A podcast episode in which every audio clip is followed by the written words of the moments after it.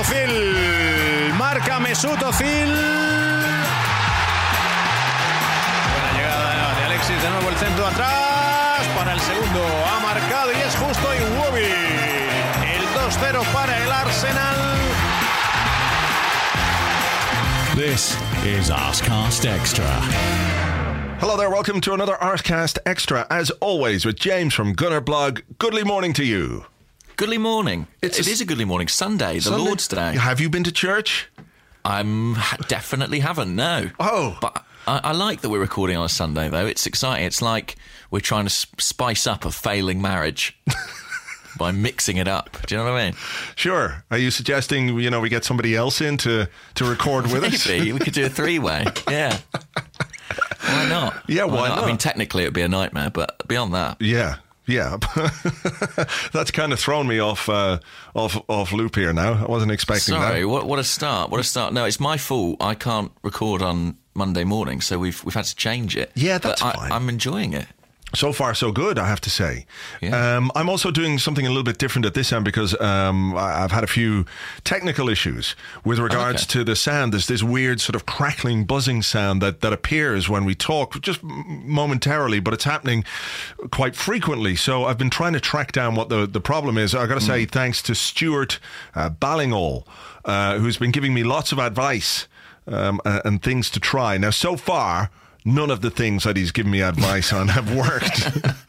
Not a single one, but I'm, I'm going through like a really long process of elimination. I'm trying new uh, plug sockets. I'm trying new cables. I'm trying new equipment. I'm trying new all kinds of things. So I'm trying something different today uh, on this particular one, just in terms of how I'm recording it. So if that makes a difference, or if you don't hear the crackling, buzzing sound, uh, do let me know. Or if you do hear it, and I don't hear it when I'm doing a little bit of uh, listen back to this, let me know. So I'm talking to listeners, not not you, because um, Wouldn't it be great if, i i this week of all weeks, as a belated April Fool, I re- I revealed that I'm just sat here with a massive box of Rice Krispies, just crunching them and holding them near the microphone. it would be quite an elaborate plan, and it would have worked um, extremely well because it's been driving me mad for weeks. I mean, someone tweeted us saying it might be to do with our mobile phones. In response not. to that, No. I've hidden my mobile phone on a different floor of this building, Wow. Just in case. Just in case, Andrew. Well, that's commitment to uh, that's commitment to uh, to helping me Sound find a solution. I really appreciate that. My mobile phone is right beside me, Oh, thanks a lot. um, Why am I bothering? Hey, well, look, it's process of elimination. Maybe it could be uh, my phone and not your phone. We'll we'll find out soon enough. But um, I, I'm going through it and I'm trying. So so fingers crossed we get to the uh, we get to the heart of the matter. Okay, Uh, cool. right. So um, well, let's see. You know, that's an exciting element for the podcast. it is Um, what what else to talk about? Football, maybe. football. maybe. Yeah, that was yeah, it was good. I enjoyed the football yesterday. I have to say. It was a lovely day in North London. I know it's very banal to talk about the weather, but oh, oh, it was gorgeous. Oh, it wasn't in Ireland. I have to say. Really? It was not. No, it was fucking miserable, and it's miserable again today. Grey and overcast and oppressive. I think you would say uh, one of those days where the clouds. If you were if you were the sort of person that um, was predisposed to a bit of gloominess Mm. in general, yesterday would have had you like would have broken you your wish someone had heart. told you this about Ireland before you moved back there. I know. Someone had warned. If only someone had warned you about the weather. yeah, you know this sunshine and, and stuff that you like so much living in Barcelona. Yeah. We don't have that here anymore. It's not like five years away, and I, I just thought, no, well, if the weather's good here, it must be good everywhere. God damn it. Um, Fell for it. yeah, but before we get on talking about the football, Oh, go on then. let's let's come on. We got to talk about the uh, the YouTube video. We got to talk about it. Oh, yeah. Oh, yeah. Okay. Well, w- I mean, what to say? So, some people might be aware. After every game, I post a little YouTube video where I talk into a camera as if it's my friend, giving my thoughts about the match. Yeah, and and they're very I- entertaining videos, and people should watch them. I think. Yes, thank you very much. That's for all the. Plug. That's okay. But what what, uh, what what happens is when you then upload it to YouTube, and I tend to do that in a hurry to try and get it away as soon as possible after the final whistle. Um, YouTube will choose, uh, randomly select a frame uh, within the video to be the kind of default picture for it, right? So Hmm. when you click on it, that's what you see. And yesterday, the, the YouTube gods were not kind to me, were they? No, they really weren't. I mean, would you like to describe it? I don't think it's fair for me to do it myself, really. you look like a man who had been out all night long trying every single possible narcotic that mm. exists in the world. Mm. And then, having done that, you decided that none of those were sufficient. So you started to make cocktails of these narcotics, um, you know, combos, speedballs, whatever the hell you want to call them. You were sort of doing them all in a big, like, you've got a great big bowl, a punch bowl of drugs. And you were like snorting some of it and eating some of it, smoking some of it just like, Rice Krispies. "Ah, yeah, those Rice Krispies, the whole lot. And and the moment that YouTube uh, selected the frame that they selected from the video was you sort of having a dawning realization as you were whacked off your tits that none of these drugs were sufficient for what you actually wanted. I think that's probably the best way I could describe it. And the funny thing is, that is exactly what happened um, over, over the course of Friday night and Saturday afternoon. It is, it is worth checking out. Thank you for your mocked up Trainspotting poster. Oh yeah, that was good. Yeah, that's on my timeline if anyone wants to see it. And another great thing about that video, if you go to three minutes 30 into it, um, some small children are passing behind me and they realise there's a camera. And at first, they sort of seem quite friendly and like, oh, look. Maybe even they're thinking, oh, that's James from Gunnerblog. And then within seconds, their smiles turn to taunts and fingers of aggression. Um, and basically, they're just swearing at me behind my back. And I've got no idea, partly because I'm facing the other way and partly because I'm obviously off my mind on hallucinogenic drugs. Um, Um, it was brilliant. I loved I loved the grin on the the, the guy the, the the second kid. Yeah. he goes off. He does it once and then turns back and like there's this smile. He gets the middle finger again.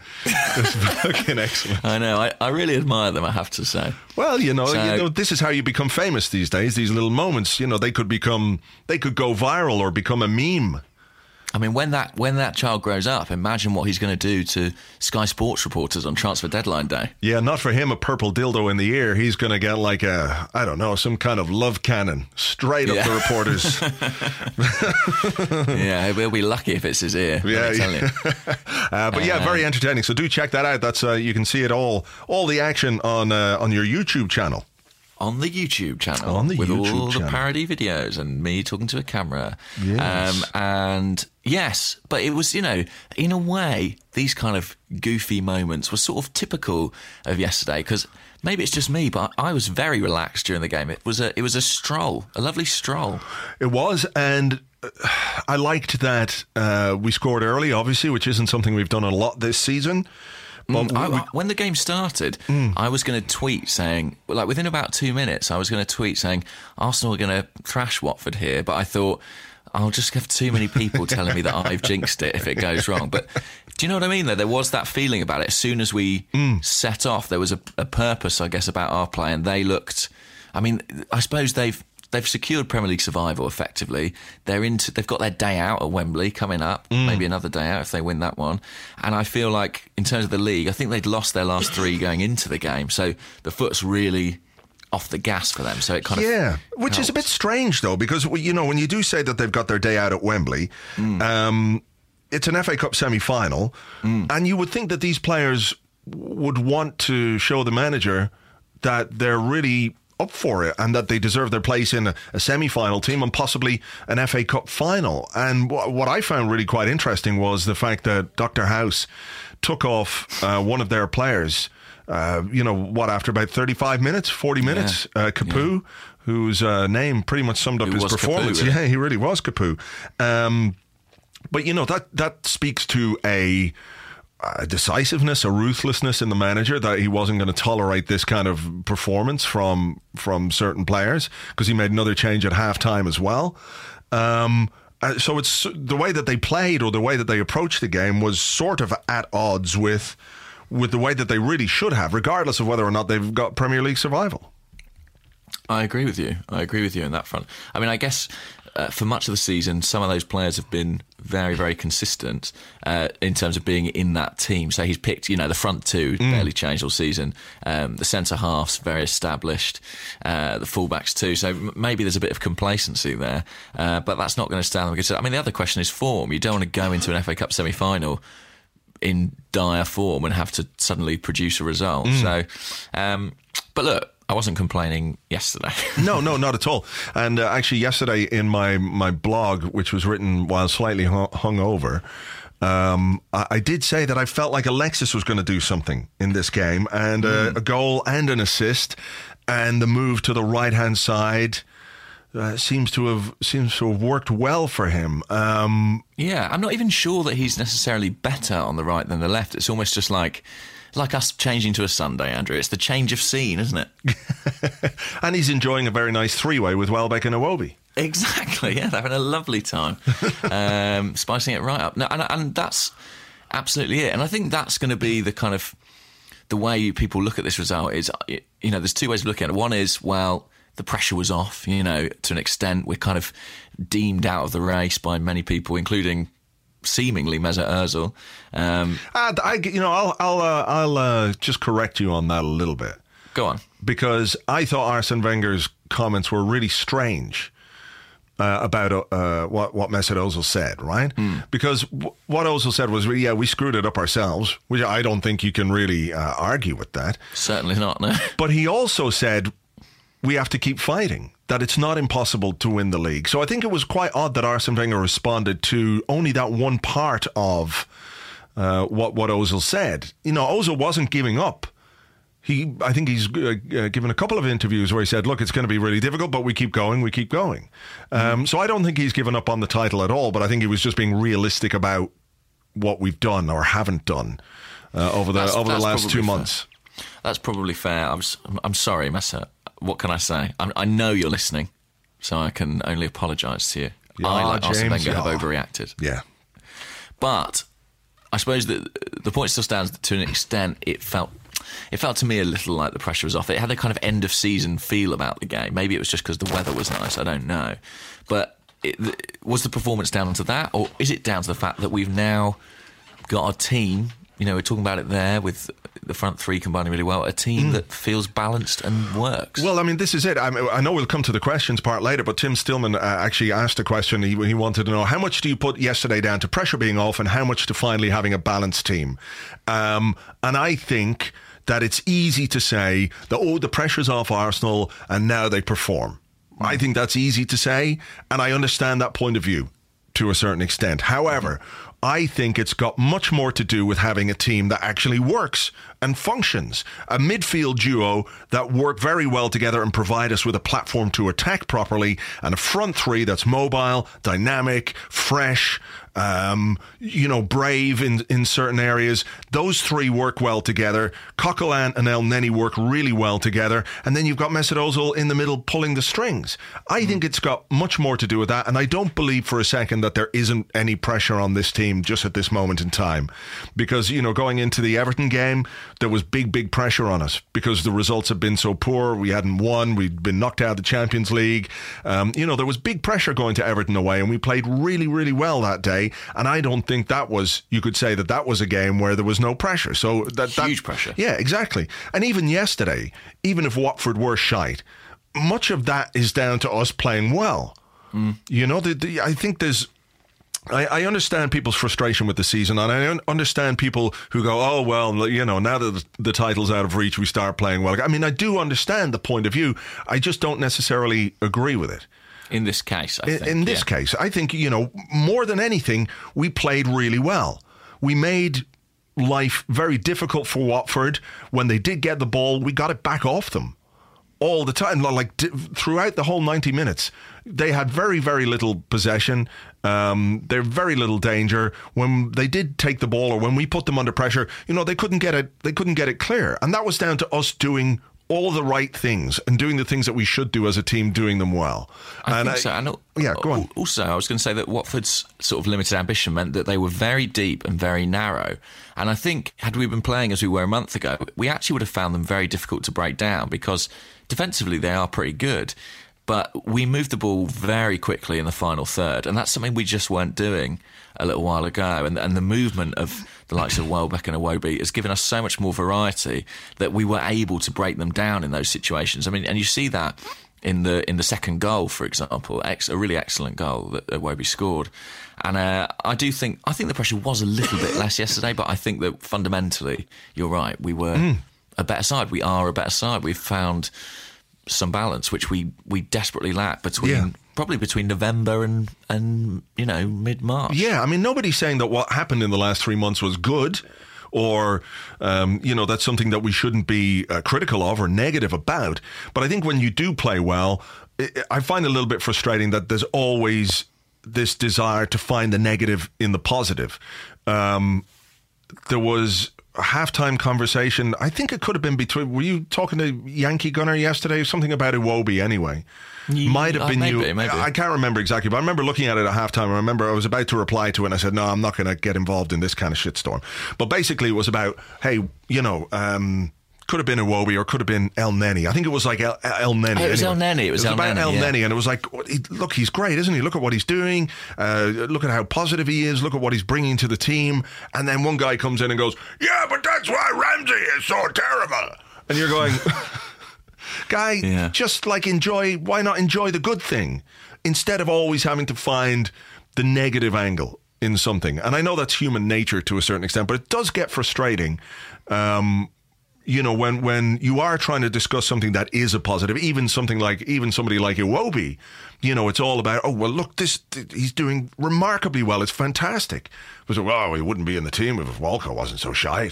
You know, and I, I'm not any great defender of Theo Walcott, as you know, but can can we not just uh, enjoy things on their own merits for once? Just like Iwobi, it's great. This is fantastic. We don't have to make it uh, a thing um, that he doesn't have to be great because something else is terrible. You know that way. Yeah, He's just great because he's great. How about that?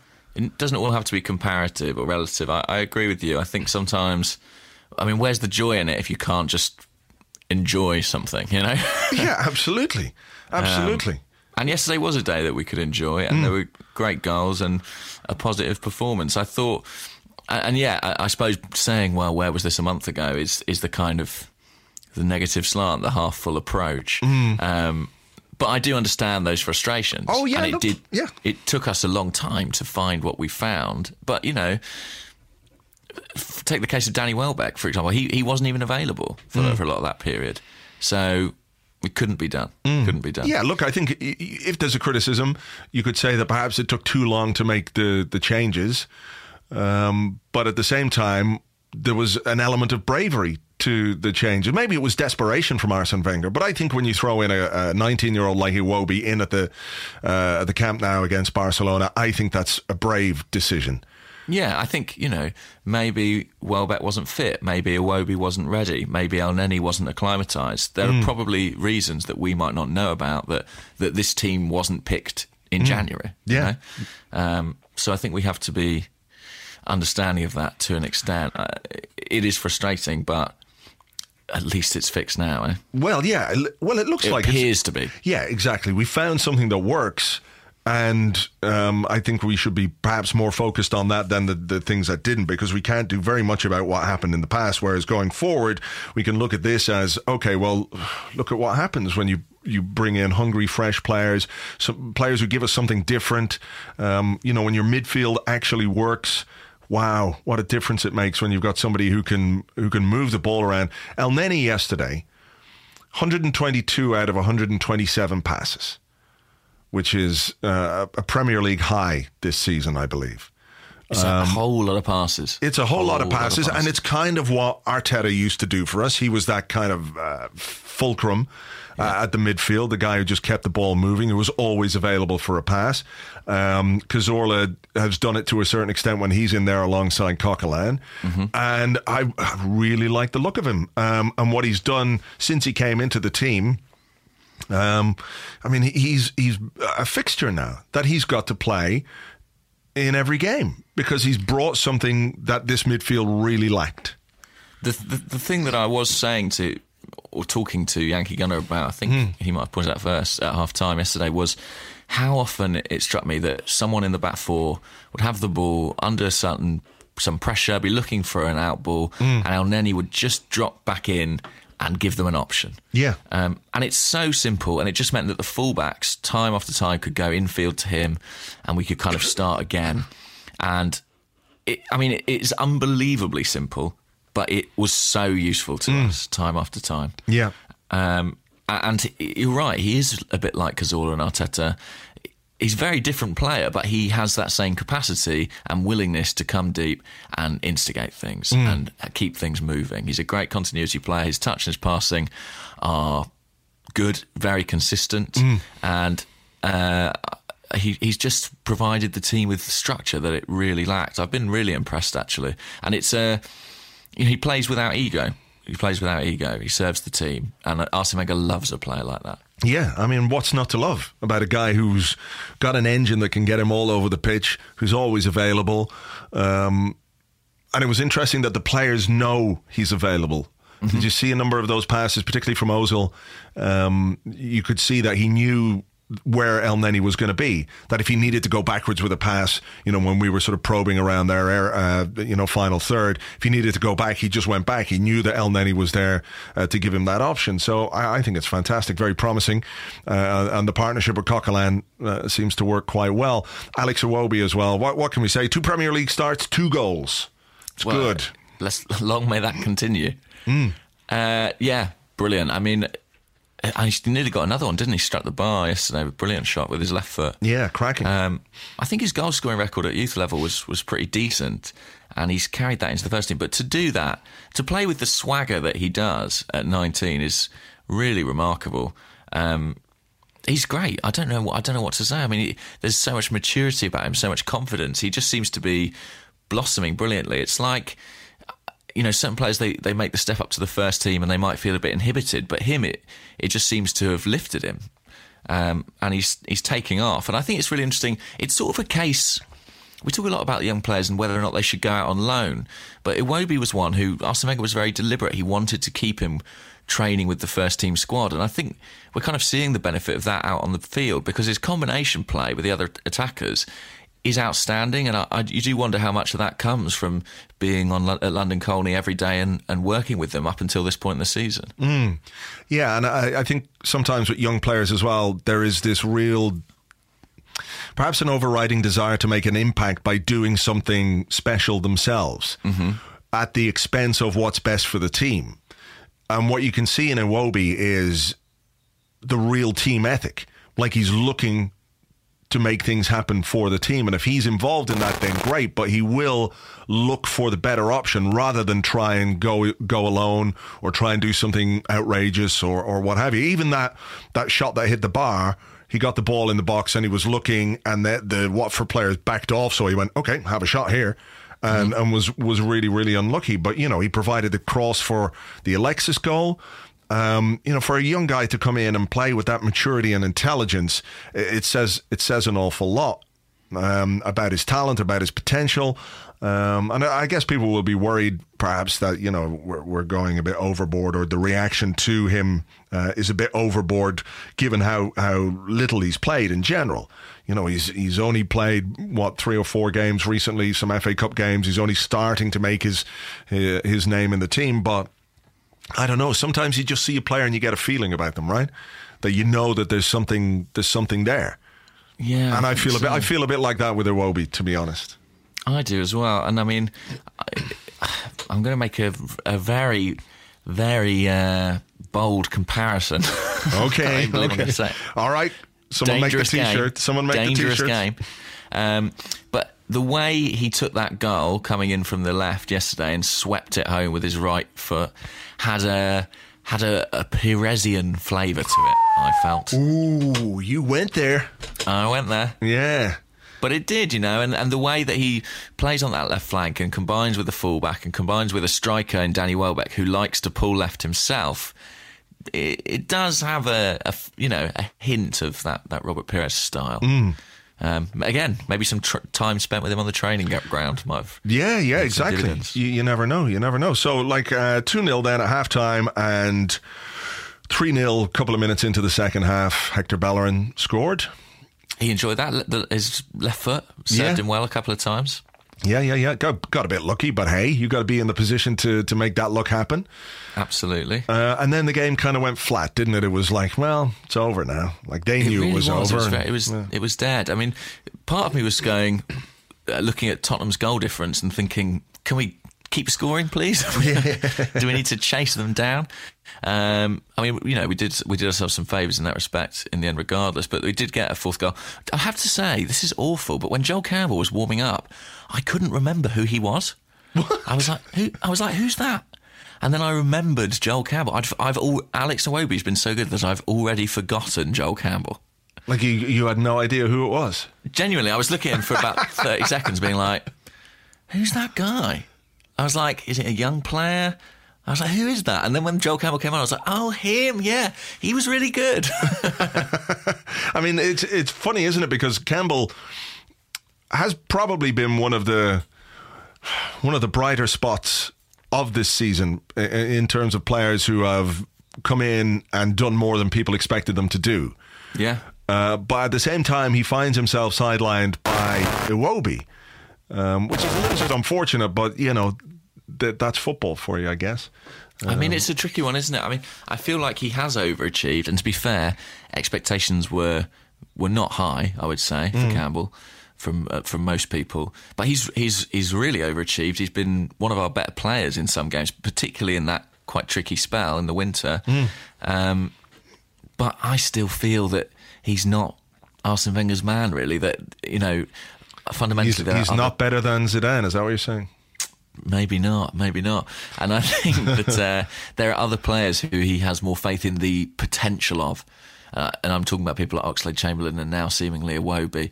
That as good as Campbell has been, I feel like Wenger believes that the investment of playing time might be better served in, in certain other individuals. Yeah, yeah. But look, he still came on and uh, created a goal for, for Theo Walcott. So He did, yeah, Yeah. and you must have been pleased to see Theo Walcott taking that away. I'm sure you're out your seat for that one. absolutely. I love Arsenal goals. What can I tell you? I love Arsenal goals. I don't care who scores them. Um, No, I know, But you I know, know. I, I think he, you know, it, it was very much a, an icing on the cake goal, but still a welcome goal because, like you say, goal difference could be a factor in something uh, between now and the end of the season. So, you know, four 0 win. That's two clean sheets in a row, six goals.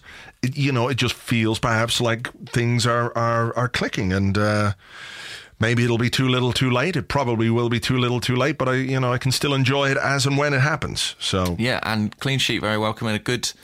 I thought a good save from David Ospina um, towards the end of the game, having had very little to do. You know, it's always what they say: got to Yeah. keep your concentration in I. I liked it. I, it was. It made me laugh that save. I don't know why. It- because he was like trying to make himself as big as possible. He was at absolute full stretch, and it was a great save. I'm not taking anything away from the save. I just, you know, it's just that I just he looks funny to me. we should get him really long studs on his boots. You know, so they're like platform shoes. Platform shoes, yeah. Um, and get him one of those um, zany uh, foam hand glove things. Oh, get him one of those with a number one. He could just say things with his with his index finger the whole time. Doink, doink, doink. And then um, obviously Spurs went to Liverpool in Yeah. the evening. I didn't watch it No. Did you not? No, I was out having some beers and Fair keeping an eye on it on, on Twitter. I was on the come down still, so Oh, yeah, yeah, I yeah, yeah. did watch it. mashed And, off your uh, face. Yeah, and um, it was you know one all. I mean, I guess that's good. I guess that's points drop. I can't remember what we predicted to be honest with you. Oh, I can. Hang on. Because I have it pinned up on the wall here because somebody said you should keep an eye on this and see how, how correct you are. Okay. So I said they were going to lose, and you said they were going to draw. Yeah, I mean I know my stuff, guys. Yeah. So you're you're ahead on this one. Hang on, I gotta get it off the wall here because I've got it. I've got it pinned up on my notice board. Okay, don't Um, lose it. So we both said about Arsenal that we would win yesterday. And obviously, the, at the time of recording, Leicester are yet to play Southampton. What did we? I think you said they dropped points in that one. Uh, I said they would draw, and you said they would win. Okay. So let's see what happens there. Uh, but yeah, I went for a Spurs loss yesterday, and it was a draw, and you said a draw. So uh, we'll wait and see. I'm going to just pin this back on the wall. So At least just- they didn't win, guys. That's all I can say. Well, yeah, exactly, exactly. I mean, they probably should have won Liverpool. That was a terrible piece of defending from Lovren, wasn't it? Really bad. Good turn, good finish, but not good defending at all. Mm. No. And um, yeah, I mean, Liverpool had other chances. Daniel Sturridge should have scored. Oh yeah, he should. I watched that last night when I came back in on Match of the Day, and I was, I was quite furious at Daniel Sturridge for Hmm. Rightly that header. so. I was almost standing up off the sofa going, "You Oh, the header. the he had header." one on one as well Oh yeah, yeah. in the first half. That was, Oh, I would yeah. argue, probably worse. But the header was particularly bad. And also, I was watching it on Sky. Would it have been? Yeah. And the commentators didn't make much of the header. They were like, "Oh, uh, unlucky Sturridge." And I was like, "No, not. He's no score. That's you have to score." That's what I what was I shouting. Yes, grr. How dare you miss that? Um, so yeah, no, that was good. I suppose we can we can uh, we can take some positives in in Tottenham dropping a couple of points. It is good for us. Always, and we'll always wait and nice. see. Always nice.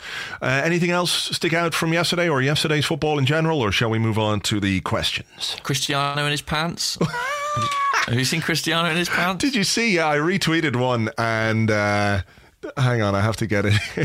There's a picture of them in the in the dressing room. Yeah. um, and they're all standing there. A couple of them are topless. Some of them are topless. Real Madrid. this is if you Real Madrid, yeah, having just beaten having just beaten Barcelona two one with ten men, um, and they're in the dressing room getting a picture taken because you know that's that's what football teams do these days. Get over it. You know, uh, but anyway, uh, a guy on Twitter who is at dbaser92 says, "Why is Ronaldo wearing George Michael Bluth's bodysuit?" So if you watch, if you Yeah, watched yeah. Arrested Development, you know that George Michael, in a, a, an attempt to uh, woo his cousin, maybe, uh, gets this kind of fake foamy like muscle suit. So when he puts it on, it, it looks like he's got lots of muscles. And Cristiano Ronaldo, in the left hand side of the picture, is standing there in his underpants with his groin thrusting towards the head of Marcelo, com- who's completely unaware of this, who's doing like a kung fu celebration. Um, and he's standing there, and it genuinely looks like somebody has drawn on the bodysuit of George Michael Bluth. It's fucking brilliant. I mean, credit to him. It's it's quite the it's quite the quite the sight. He's got a number seven on his pants. You'll notice. I enjoyed oh, that. does he? On his oh, he does as well. Right Yeah. on the right on the helmet as well. I, I, I imagine I was wondering like when if they were all getting ready to take the photo and he stood at the side desperately undressing trying to get them to wait you know wait wait wait wait wait just taking all his clothes off I've got to get my seven out. yeah I know and actually someone just tweeted me it was uh, George Gange on Twitter just said my mate's sister worked room service in a Manchester hotel in 2007 Cristiano Ronaldo answers the door wearing only pants and sunglasses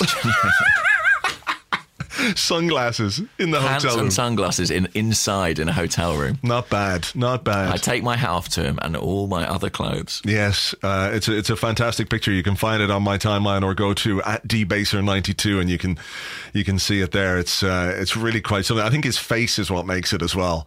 He's got this weird look, this sort of gormless. I am so muscly and happy face, but Yeah. you know, or like someone's taken my picture. This is amazing. Uh, it's He's very delighted. it's one of the film. great sports photographs, I think. Um, Yeah. It's uh, lovely. yeah, it's brilliant. So Um, go there's have a look. also apparently in the back of the picture someone hiding, like on the floor, like trying to crawl to get out of shot, but I can't spot them. Uh, I'm having a look here. I can't. I can't right see it side, myself. apparently, but the someone right. tweeted me, tweeted me to say, but I've not seen it yet. Yeah, Um, it's like it's like a Where's Wally, guys. It's yeah, it's just fantastic. Uh, so check that out. Okay, well look, we'll leave that there for part one, will we? And come back uh, with part two and questions right after this.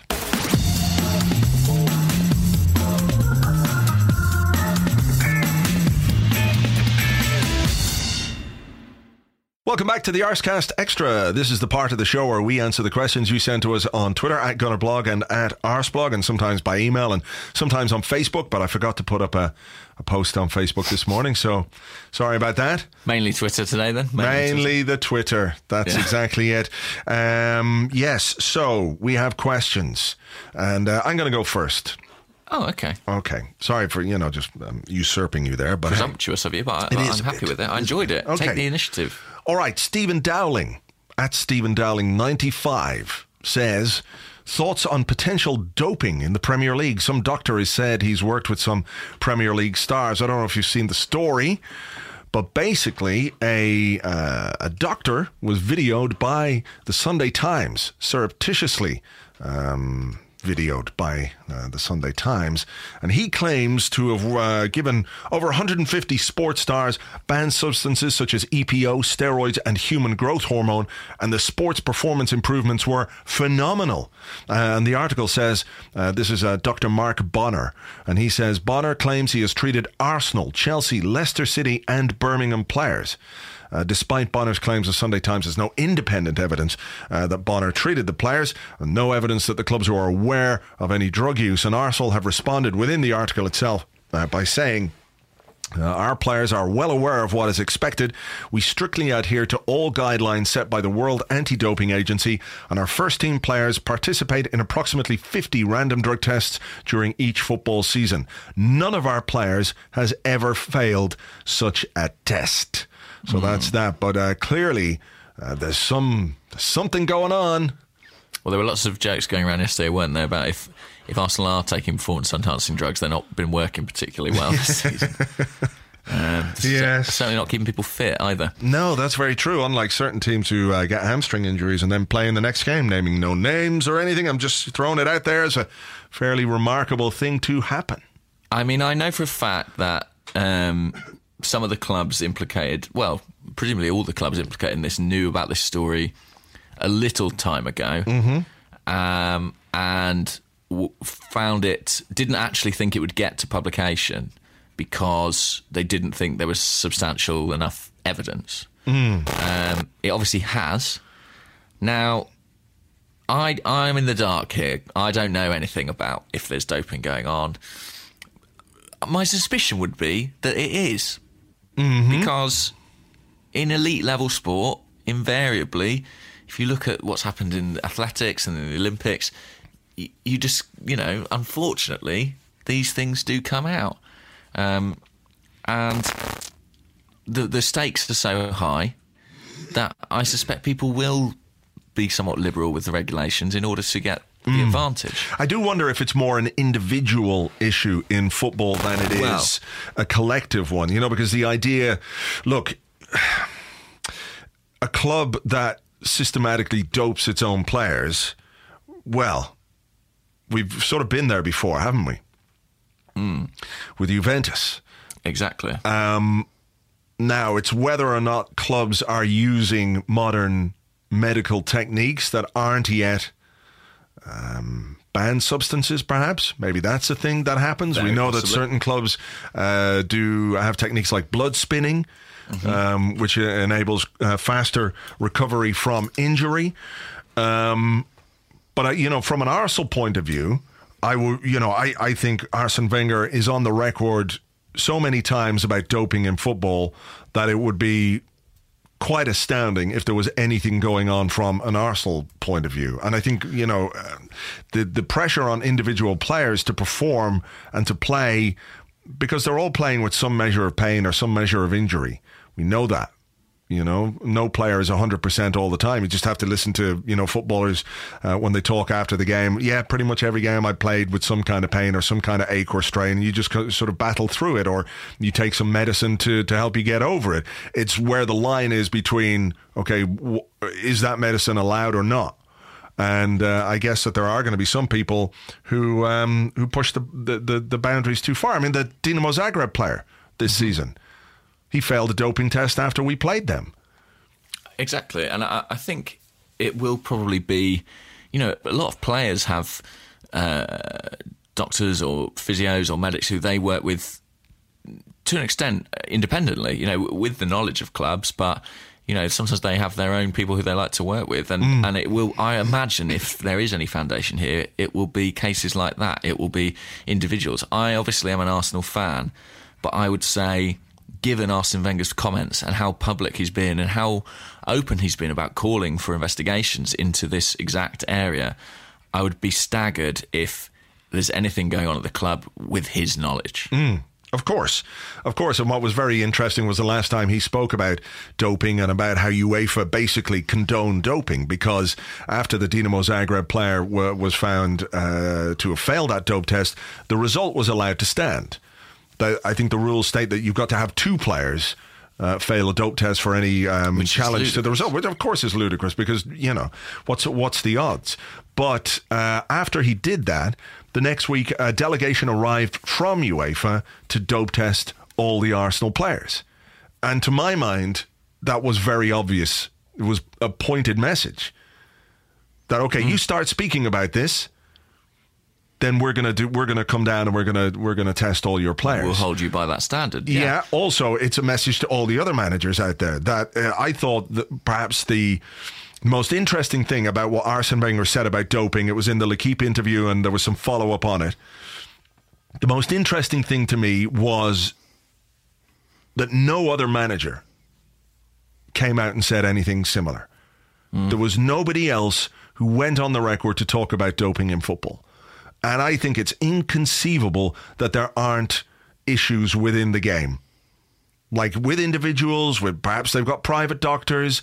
You know, I still think that there are probably certain clubs who will use techniques that skirt the line between what's allowed and what's not.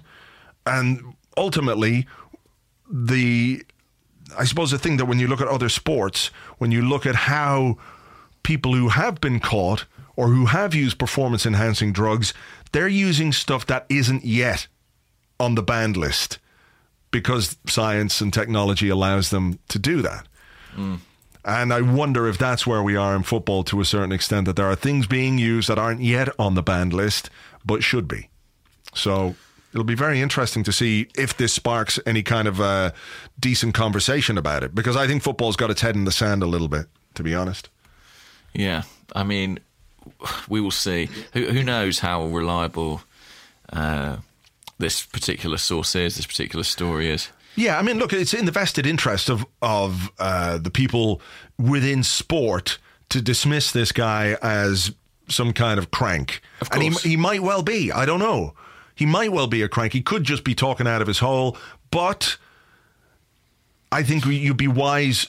Uh, you know, to try and uh, garner as much evidence as possible before you dismiss him as just some guy talking out of his talking out of his. Well, ass. let's, you know, I mean, uh, let's hope that everyone responds in an open manner. But basically, you know, what you say about UEFA immediately selling, sending a delegation to test us, yes, they're sending a message there, but also as a club, we should welcome that. You know, if we've got nothing to hide, come and test us every week. You know, I know it's an inconvenience. I know it's a pain that when the players have to wait around after a game to, you know, try and give a urine sample when they've just they're incredibly dehydrated, um, and it, it legitimately sometimes the team coach is waiting for that to happen.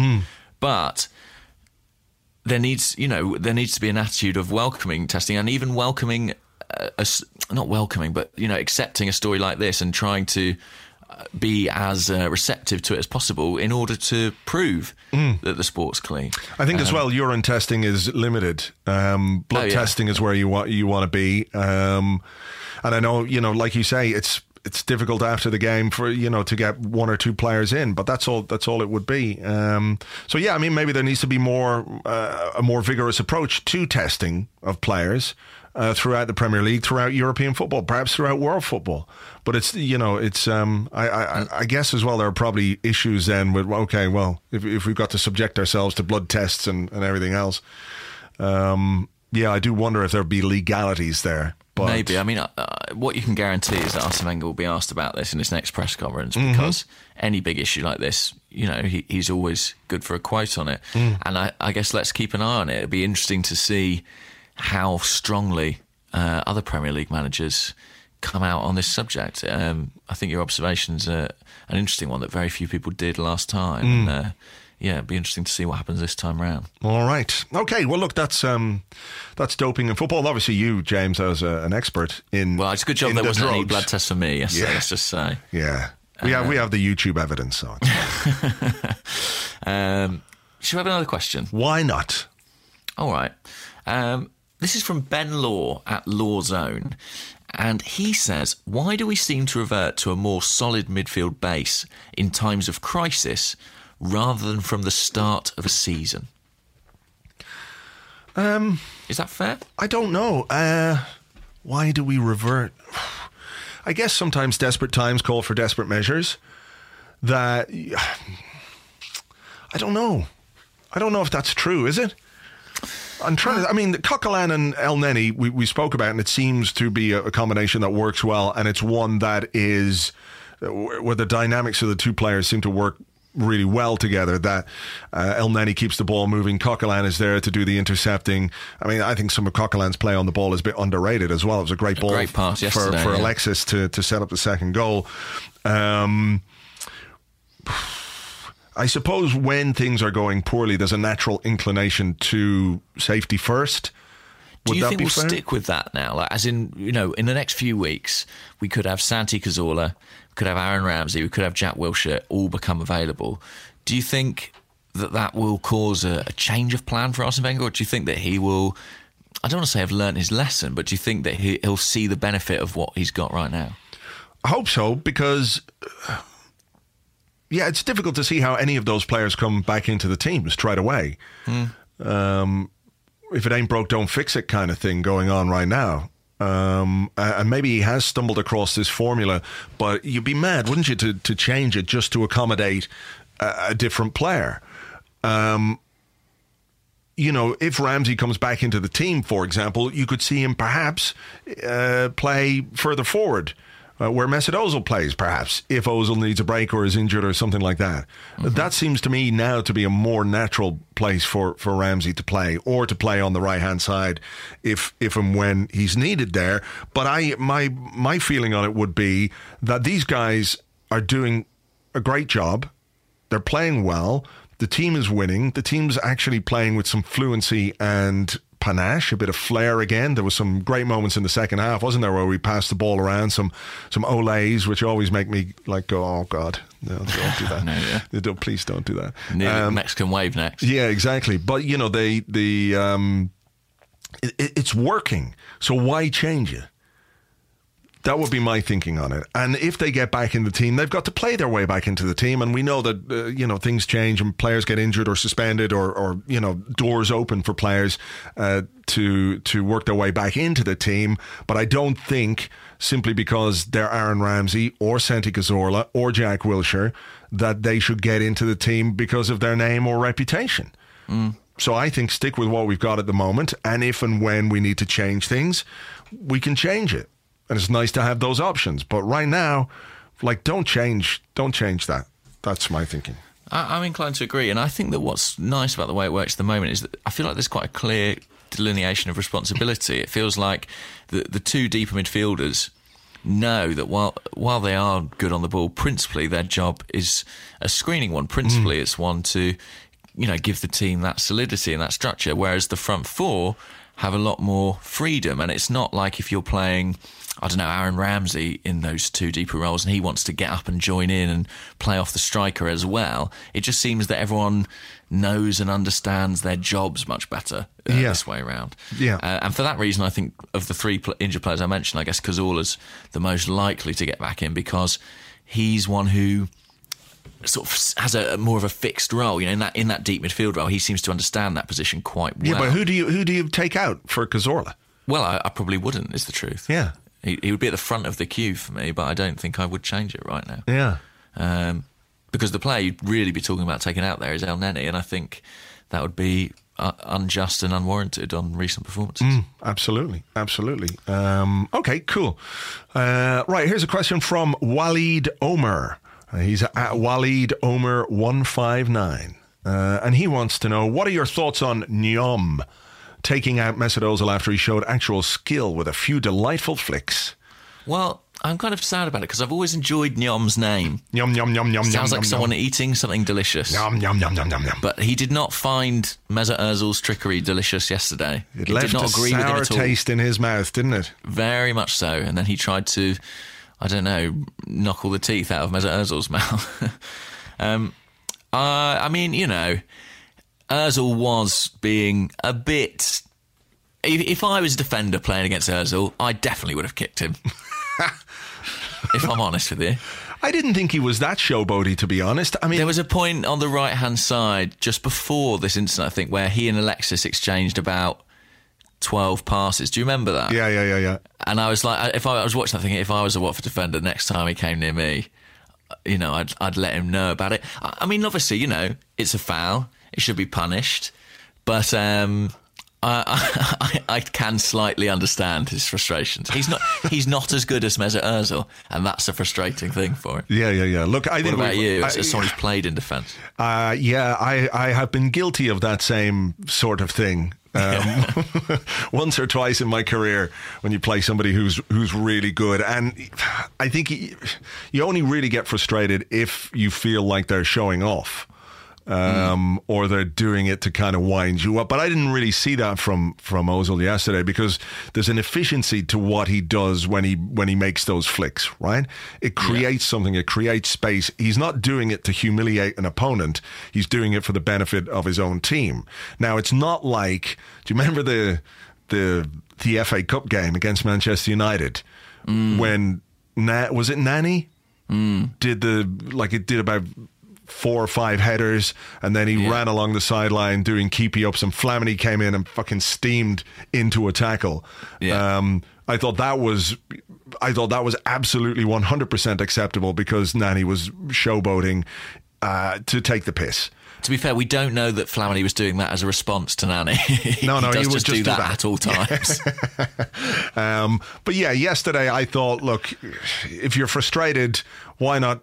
Why not try and be better yourself? Um, But you know, I can't say that I haven't in my time gone through the back of a, a forward or a winger who has, you know, roasted me a couple of times.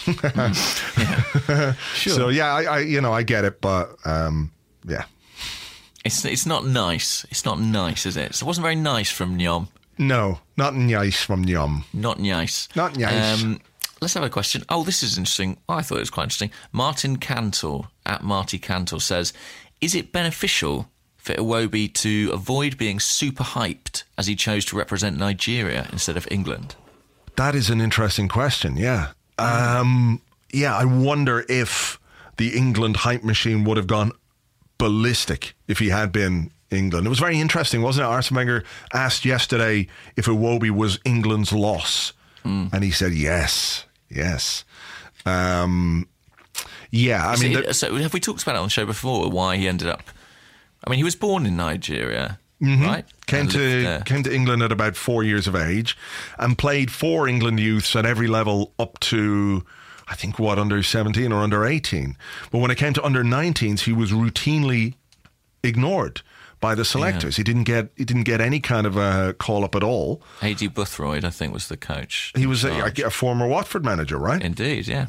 Um, so he he decided that you know he would listen to the overtures from the country of his birth uh, and go there. I mean, I suppose in in a couple of ways it's a it's um, a double edged sword, isn't it? Because uh, if Nigeria qualify for African uh, Cup of Nations, which they haven't done this time, then you know he's a player that we lose for uh, a couple of months um, every couple of seasons.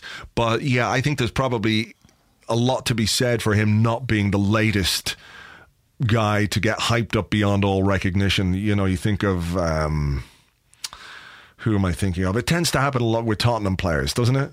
Especially at the moment. Yeah, but you know, I'm not even talking about someone like Kane, who's obviously okay. He's he's probably quite good, but there are certain Tottenham players or certain Tottenham wide players down the years who've been touted as well. He's going to be the next great thing for England. The Aaron Uh, Lennons of this yeah, world. the the Andros Townsends of this world, who have a couple of good games, and all of a sudden you know they're the answer to all of England's attacking problems. And yeah, there's a tendency uh, from the uh, from the English media to to do that to certain players, and I think it'll be good for for Iwobi not to have to endure that because I think it's an endurance more yeah, than I anything. mean, it was curious that there was such a fush made fush fush Fush. such a fush made over Jack Grealish over this season, um, and the tug of war between. yeah, and there's a guy who's never going to fucking him. play for England. Like, No. Pro- unless like he turns his shit around in a big way, he's never going to fucking play for England. Whereas as Iwobi, you know, I think I mean he's now made his competitive debut for Nigeria, so that door is Mm-hmm. is closed. Um, but yeah, I think it is England's loss, and I think it may prove to be Arsenal's gain. And I have to say as well, I don't think we should assume that Iwobi's only playing for Nigeria because England didn't select him. I'm sure he feels Of an emotional connection and a bond with that country. Of course, and his uncle is uh, JJ Okocha, Indeed, so he is. so one of the legends. Yeah, in fact, there was a shot of Iwobi yesterday where he was, I think, walking down the tunnel in his coat, where he did he looked a bit like JJ. Um, but who wasn't always absolutely efficient in his showboating. Sometimes he, uh, you felt like he was doing it purely for the aesthetics, but it was always fun to watch. Um, but I, I do think it might be a good thing. I think that he's outside of the hype machine. Imagine if Iwobi, you know, had been part of that England squad that went to Germany and, and won in the international break. I think mm. the, the, pressure would be significant. Mm. Uh, sticking with Iwobi, this is from KB at KB underscore is underscore on. So good for him or mm-hmm. her. We don't know. Uh, but he wants to know: Are we getting carried away regarding Iwobi? Oxlade Chamberlain, even Gnabry started really well too. True, very true. I mean, are we getting carried away by um, Iwobi, our new prince and savior, the man who will bring peace to the world and Premier League and Champions League trophies to Arsenal, as well as winning the Ballon d'Or and European Player of the Year for five or six years in a row? Are we Look, going overboard here? As, as it's clear, I'm I'm really calm about the emergence of the new Robert Pires. um, I I, uh, I think well, I mean, his point about Gnabry is a good one. He was terribly exciting, wasn't he, in his first mm, few games? Yeah. And I don't know. I don't. Even, he's at West Brom now. Still, is he just about? No, I think he's he's back with us and he's oh. training. He's he's not gone on loan somewhere. There was talk about him going to the championship on loan. Maybe he might do still. Um, can they still do that? I think you can still loan players, can't you, in the championship? Mm, we might be past that now. Right. I'm not sure. Right. Um, but uh, yeah, I guess that's true. I, I mean, mean, what I would say about Iwobi mm. is that I think we're we're we're enjoying it for what it is. I don't. I'm not saying next season Iwobi's a starter in every game. You know, mm-hmm. I think I'm realistic about how. Uh, I think most fans are. I think most fans are still like, well, look, if a you know, come the summer, if if there's a player in that position who's got experience and who's ready now and is world class level, obviously we're going to welcome that, and his opportunities might be less than they are presently. But right now, with the players we have available, he's doing a really good job, and I think people are just enjoying that rather than necessarily seeing him as a as such. Yeah, sure. But and the other thing as well is that there are so many intangibles when it comes to a player's career.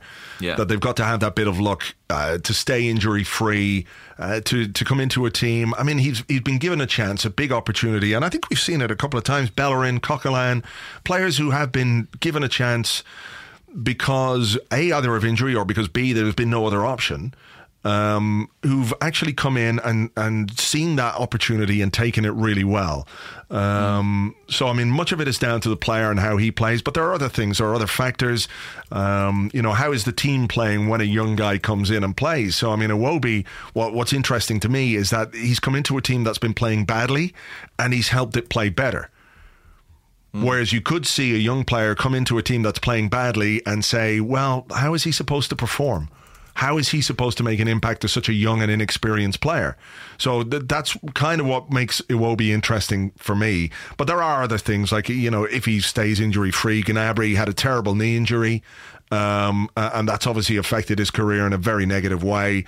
He's a guy who's got to go on loan somewhere next season uh, and play, uh, you know, play a season of first team football and try and rebuild uh, his career to the point where he could be considered uh, for Arsenal. And that's timing, that's luck. You know, certain players just don't seem to have any. Uh, and maybe Iwobi, maybe he's one of those guys for whom, you know, the, the, the what's the, the phrase? The cards fall something nicely on the table. Blah, yeah, blah. something like that. Yeah, yeah, exactly. You know, one of those. So yeah, yeah. I mean, don't think anyone's getting carried away, but it's it's really exciting. I think you know it's one of those things that's quite unique to football, isn't it? That we've got this young guy. He's come through the Arsenal academy. He joined the club at the age of nine, and here he is now, ten years later, making a breakthrough into the first team. And as much as we like uh, high class signings and expensive signings and, and getting great players from abroad. There's something just really still nice about a young guy who's got Arsenal in his blood coming through and making the breakthrough in, into the first team. You know, I think that's it's one of the great one of the great joys of, of football. I think absolutely. And you mentioned Harry Kane. I can't find the bloody quotes now, but I saw some quotes yesterday. I don't like to talk about praising Spurs players, but it was about how uh, poorly he fared in uh, various regards in uh, testing his ability as a youngster. So when he was, you know, around sort of nine, ten age, there was a lot of talk about him, and, and even even later than that, in his sort of early teens, you know, he was technically behind some players, physically well behind, uh, uh, couldn't um, match them in terms of sprint speed or height or his his jumping, things like that. But the the quote was expressing that what he always had was a fantastic, fantastic attitude. And I thought the quotes of Andries Jonker about Iwobi were particularly telling. He said Alex is incredibly motivated, dedicated, willing to work, and open to listening. Mm. He's always trying to improve himself. And when you talk about those intangibles, that attitude I think is so integral in a player's development, and that's what mm. gives me hope that Iwobi you know, he could be the real deal. He could be someone who makes the grade at Arsenal because, as well as those inherent technical things, he, he's got the, the brain as, that you need as well. Yeah, uh, you can find those quotes on the uh, the timeline of Jacqui Oatley actually. Oh, that's uh, the from one, the? BBC, Yeah. and you know they're talking about how statistically he was thirty percent behind every other player at the academy, and the guy said if we judged him on just the data, we might have released him. Uh, certainly, when I was at Watford, um, I would have missed Harry Kane, but he talked about he always had this great strength, his desire to improve, and that's something that Arsene Wenger has said about Iwobi as well as Jonker. Uh, Arsene Wenger has said that too, that he's he's very open and wants to learn from all these great players around him, uh, and maybe that's maybe that's the difference. You know, small thing, but can make a big difference. All right, have you got one more or? Um, I don't know. Let's have a look. Uh, yeah, okay. This is this is one. This is the last one, right? So because Okay, time, right. time Well, is it's ticking not a on. silly one. It's quite a serious one. Is That's that all right? okay. That's fine. That's fine. Okay, fine. Um, it's from uh, at Cockblock on Twitter. Good name. Mm-hmm. And he says, given how unreliable Gabriel can be at times, despite his obvious talent, do we need a new centre back in the summer? I think that will be an area where we probably should be looking all right. Um, Arsene Wenger was talking again about how hard it is to find centre halves and centre forwards right. in the in the current market. He says that's Um, the, they're the most difficult positions to uh, discover. Yeah, actually, there was a great uh, an article uh, in the Mirror yesterday by uh, Ed Malyon. Uh, who's uh, based in Spain now, but he was uh, looking at the central defenders uh, because all the big teams in Spain are looking for central defenders as well, um, and that there there are good central defenders around if you're willing to take a bit of a chance with them.